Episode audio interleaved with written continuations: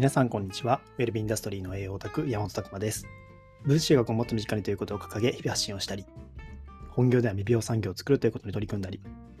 健康と美容を仕事にしていくオンラインサロン、チーム未病ラボの運営をしたりしております。この配信では私山本が日頃の勉強会にて語りきれなかったことや、分子学を学ぶ上で役立つ知識、日々を持っていることを発信しております。というわけでですね、本日のテーマは、オメガ3の油を考えるアルファリノレン酸 DHA、EPA というお話、えー、テーマでお話ししたいと思います。まあ、先にですね、えー、実は先日の、まあ、この無料の投稿第103あすみません238回ですね、えー、その回の冒頭の BGM が昔のものになってましたというところで、まあ、結構どうでもいい情報なんですけども、えー、まあ単純に間違えたんですよね。えー、アップロードするとき間違えちゃって、えー、昔、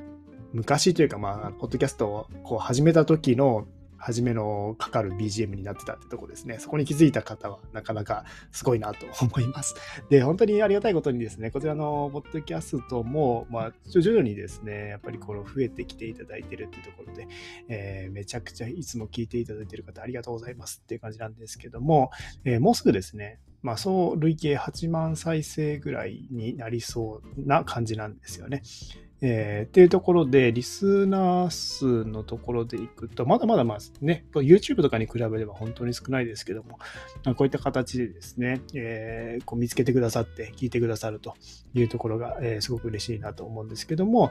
えー、平均ですよ。平均割った時に聞いていただいている数が223っていうので今表示されてますね。なので、全話聞いていただいている人が223人ぐらいいるっていうような計算なんですよね。あくまで計算なので、当然全部をね、えー、網羅している方っていうのは相当、えー、少ないと思うんですけども、まあ、それぐらいいらっしゃいます。まあ、239回目なのでね、それを平均223名の方が聞いていただいていると。で、最近の7日間でいくと342人ぐらいなのえ結構300人以上の方を聞いていただけるようになってきてるのかなっていうような、まあ、ちょっと嬉しいデータが、え出てきております。本当に初めはですね、まあえー、もう10人もいかないぐらいのオーディエンス規模のところから始まっていってたわけですので、やっぱりですね、えー、こうどんどんどんどんこう回を重ねていくごとにこうやって数値が増えていくっていうのはすごく嬉しいことだなと思っておりますし、えー、ま、有意義な情報をですね、発信できればと思っております。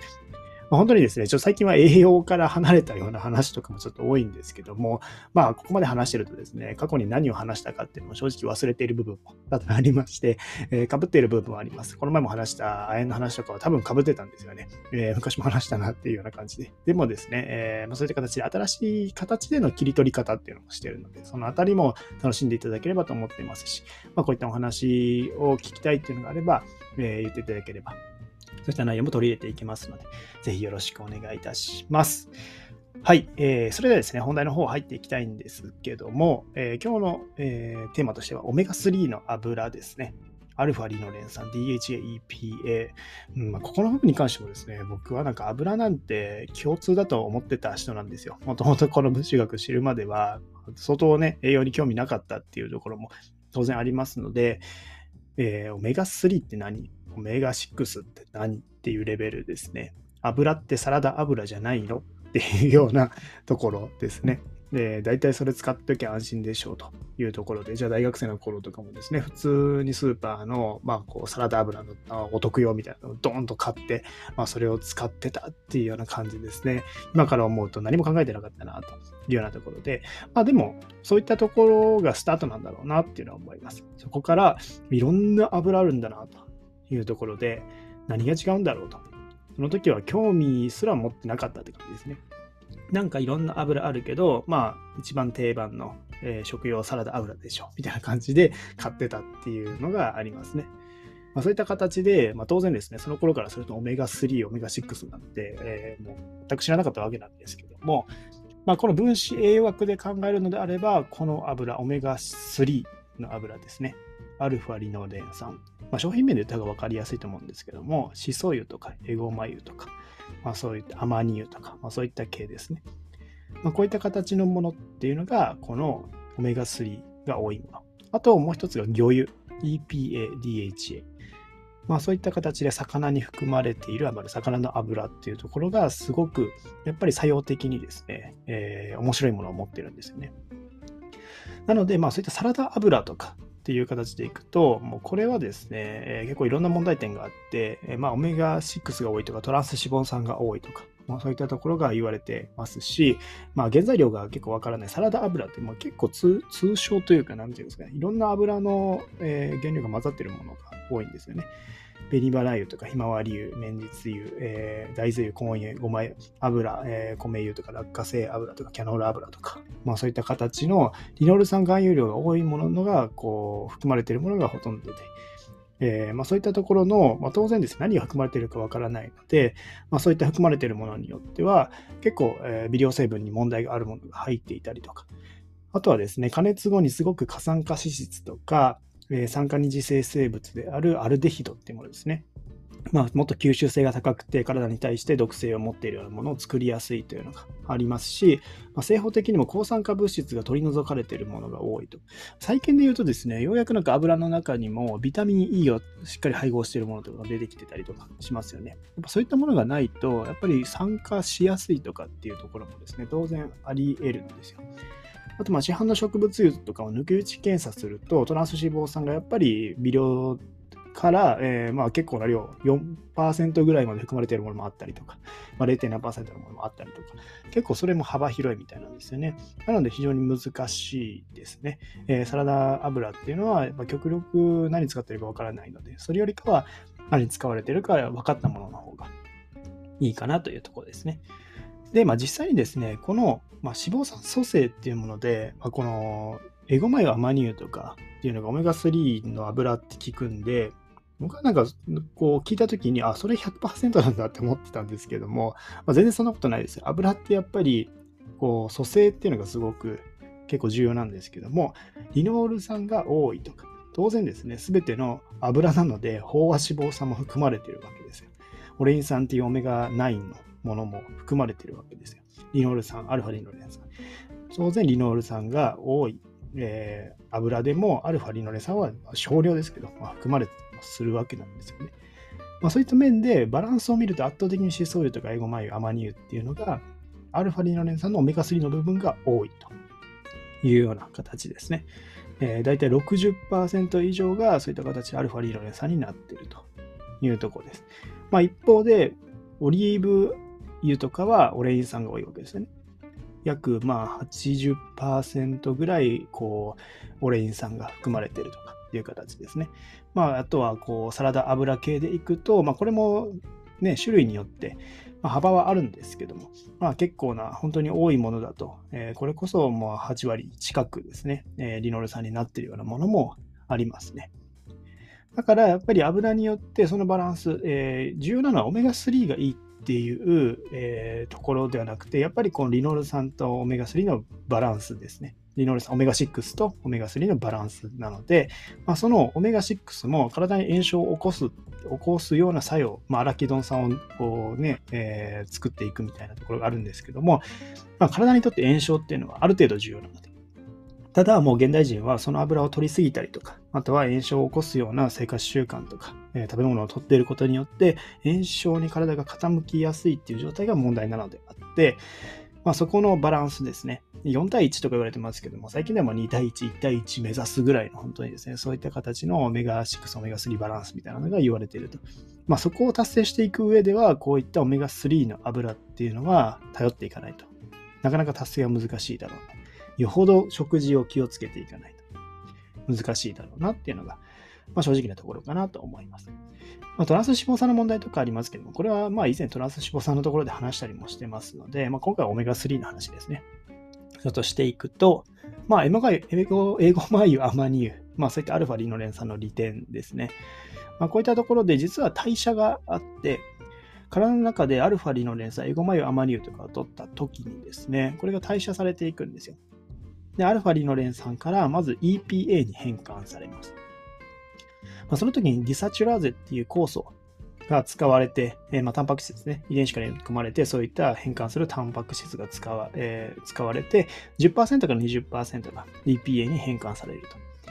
で、EPA からさらに DHA に変換されるのは0.5から1%ぐらいと言われていたりします。まあ、ディサチュラーゼっていうこの酵素は、リノール酸をアラキドン酸にするときにも3%ぐらい使われている。だから結構変換効率はそれほど良くないっていうのはあるんですよ。エゴマ油アマニ油からこの EPA に引っ張ってくるときには、やっぱりそれなりにですね、えー、まあこうならない部分っていうのも、変換率としてならない部分っていうのも出てくる。ですよね。さらにこのディサチュラーゼっていう酵素には、まあ、関わってるものとしては、亜鉛とかマグネシウムとかセレン、ナイアシン、ビタミン B6、ビタミン C とか、まあ、こういったものがしっかりと働かせるためには必要だよみたいなところが言われているので、栄養素不足だと、やっぱりここの変換率も下がっていってしまったりもするんですよね。で、面白いのはですね、女性の方がこの EPA の変換能力っていうのが男性よりも2.5倍高いと。さらに若年層の女性であればあるほどその傾向が顕著にあるみたいなところの研究もあって、女性の方が実はそういった油をですね、しっかりと EPA に代謝していく能力が強いっていう形にあるんですよ。やっぱり酵素として、えー、抗酸化とかですね、抗炎症として働いていくのは EPA からできてくる物質なんですよね。まあ、EPA って、えー、単純に EPA イコール抗炎症っていう形でよく言うんですけども、まあ実はもう細かく言うと、EPA から代謝されるそれぞれの物質が、まあこうね、なんちゃらヒープみたいなものがあったりとか、まあ、様々な物質があるんですけども、そういったものが体に細胞して、こう炎症とかの作用を起こしてたりするというところですね。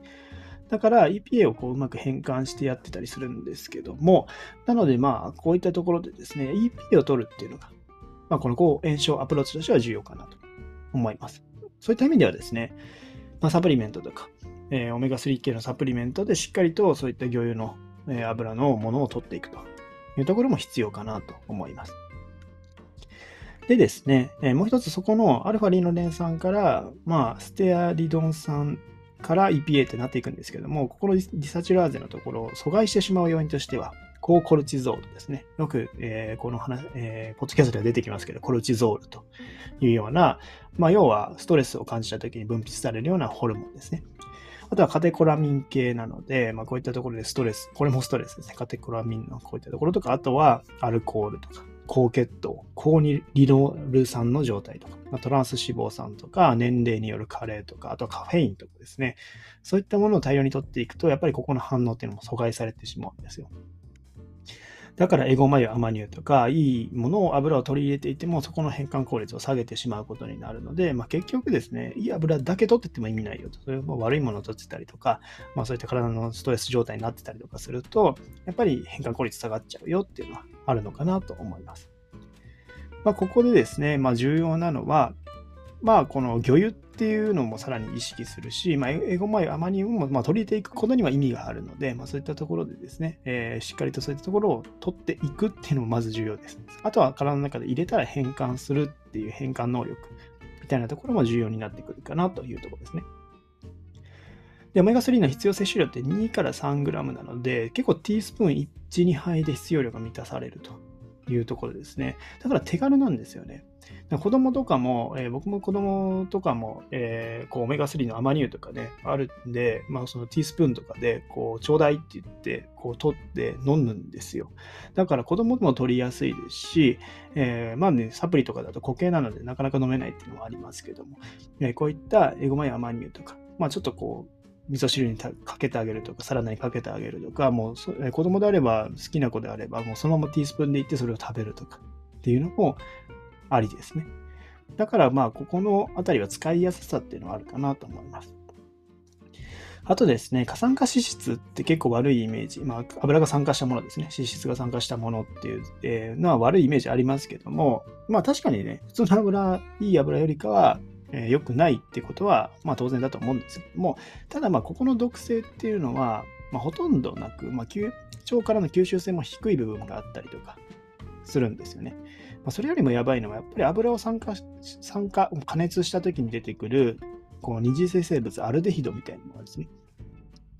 まあ、お酒とかもアセトアルデヒドみたいな形で、えー、あると思うんですけども、まあ、油を酸化した時にも、こうヒドロキシノリナールとか、まあ、様々ですね、こういった悪いようなものが、えー、アルデヒド物質ができるんですよね。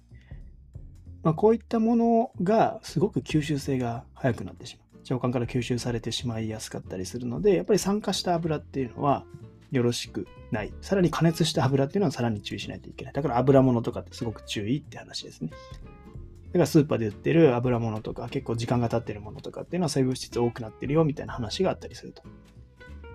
で、食用の油はまず光なんですよね。熱もあるんですけど、ね、光からも結構こう反応が進んだりするもの多くて、なので遮光美、オメガ3の油ほど遮光美に入ったものとか、あと置き場所を冷暗所にするとか、まあ、結構そのあたり重要かなと思いますね。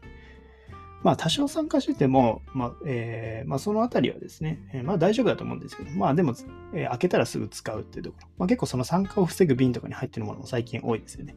まあ、そういったところはより注意しないといけない油かなと思います。早く使い切るっていうのも重要なのかなというところですね。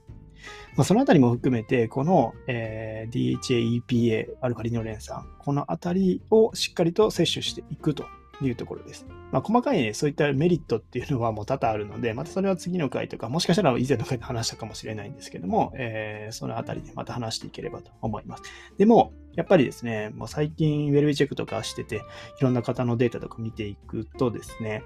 体が炎症傾向の方っていうのは本当に多いなというところですね。まあ、そういった方の食生活見てると、やっぱり、まあ、こう、脂質のところも、オメガ6肩とか、まあ、外食が多い人とかもそうですよね。オメガ6の油。なかなかオメガ3をこう、ガンガン使ってるような飲食店ってないんじゃないか、というようなところでもあります。なので、やっぱりオメガ3を中心に意識して、えー、油のそういった体の中のバランスを整えていかないといけないというところがあるかと思いますので、まあ、ぜひですね、えー、オメガ3って何って方は、まず本当にこう、今の現代人はオメガ6の炎症性なのに傾いてるよっていうところ。だから、えーまあ、ティースブいっぱいとか、まあ、サプリメントとかでもいいですけども、そういったものを取り入れていくっていうのがすごく重要だよと。いうところですね。またさらに興味ある方は、この DHA、EPA とか、ま、このオメガ3の素晴らしさっていうところも踏み込んでいただけると、より取る意味合いが変わってくるんじゃないかなと思います。DHA とか特に脳にも重要ですし、男性であればそういった生殖細胞とかですね、え、精子の細胞とかにも重要だったりもするので、まあ、この油っていうところですね。めちゃくちゃ人間にとって重要なので、まあ、ぜひそのあたりご参考にいただければと思います。えー、何かご参考になれば幸いです。はい、今日はですね、えー、テーマとしては、オメガ3の油を考えるアルファリノレン酸 DHA、EPA というテーマでお送りしました。皆さんの日々のインプット、アウトプットを応援しております。ウェルビンダストリーの栄養卓、山本拓馬でした。じゃあまたねー